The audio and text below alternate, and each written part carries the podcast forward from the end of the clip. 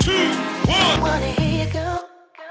Welcome to Girl Problems, a new ish segment from the Friend Forward podcast, where I attempt to answer some of the messages that you send me in the DMs at Friend Forward on Instagram in five minutes or less. So we're going to jump right into a recent message that I received from someone. We'll call her D.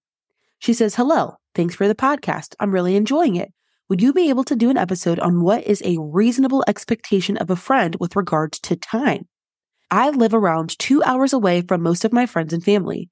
I have my husband and a couple friends nearby, but I do try to go back home for a weekend or two every month. I only have one friendship group at home. The rest of my friends I tend to see one on one.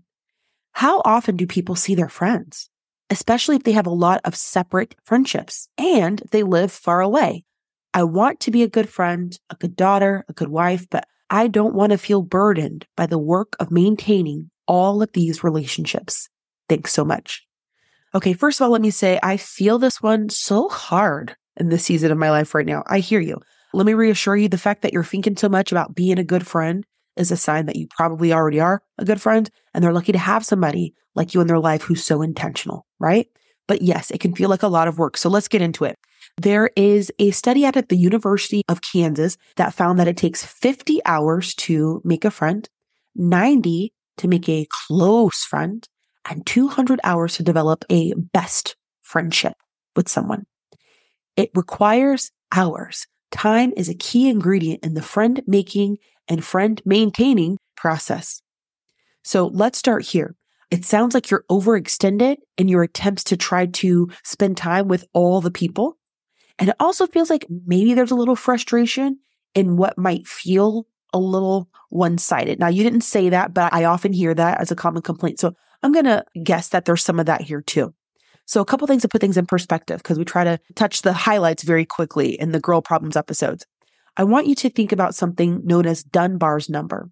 The general idea is that we only have the cognitive capacity to maintain so many relationships. And he argues that we only have the cognitive capacity to maintain three to five super ultra close relationships, right? Now, the relationships outside of that that aren't as close are still important. But because of all that is required to pour into and develop and form a close friendship, we do at some point have to be strategic because time is a limited resource. So the first step is to determine who your top three to five people are if we're being strategic. Yes, you want to make sure you spend time with all the people who matter to you. Who are like your top three to five people? Because again, time is a limited resource. The next step I want you to do, number two, is to make your need known to those people.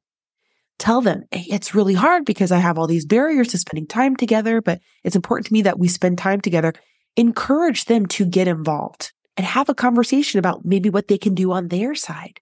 Can you meet in the middle sometimes? You know, not just figuratively, but literally. Can you maybe find ways to keep the connection warm, even though you're not able to spend physical time together sometimes? Right. So it doesn't have to be a series of trying to coordinate hangouts, but can we be connected virtually through some kind of meaningful ritual where we talk every Friday morning and we count that as clocking hours, you know, or we virtually get together and do something? right? It doesn't take the place of in person, but that can kind of supplement those in person connections. Can you ask them to help you brainstorm ways you can stay connected? Can you find ways to meet in a group instead of just these one off dyads sometimes, right? So how can we maintain individual relationships, but how can we also meet as more of a collective sometimes so we can see each other in one common space?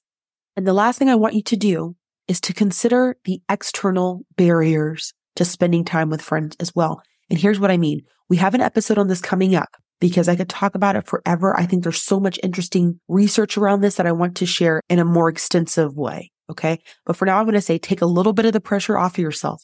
There are so many things that have changed culturally, historically, and environmentally that do make it challenging to be together and spend time with friends that did not exist before.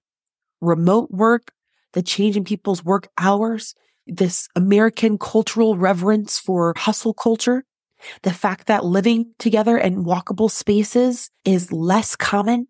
So just the physical barriers to being among other people, the collapse of what's known as third spaces, where we tend to meet people in libraries and malls and things like that, just kind of serendipitously, but those spaces are being phased out. So I want you to give yourself a little bit of grace because it does feel especially difficult to maintain friendships as an individual, but it should be a community effort. And there should be more things in our environment that help to bond us. And it doesn't feel like such a, an isolated effort. But that's something else we're going to address in an upcoming episode, but just something to kind of take some of the pressure off.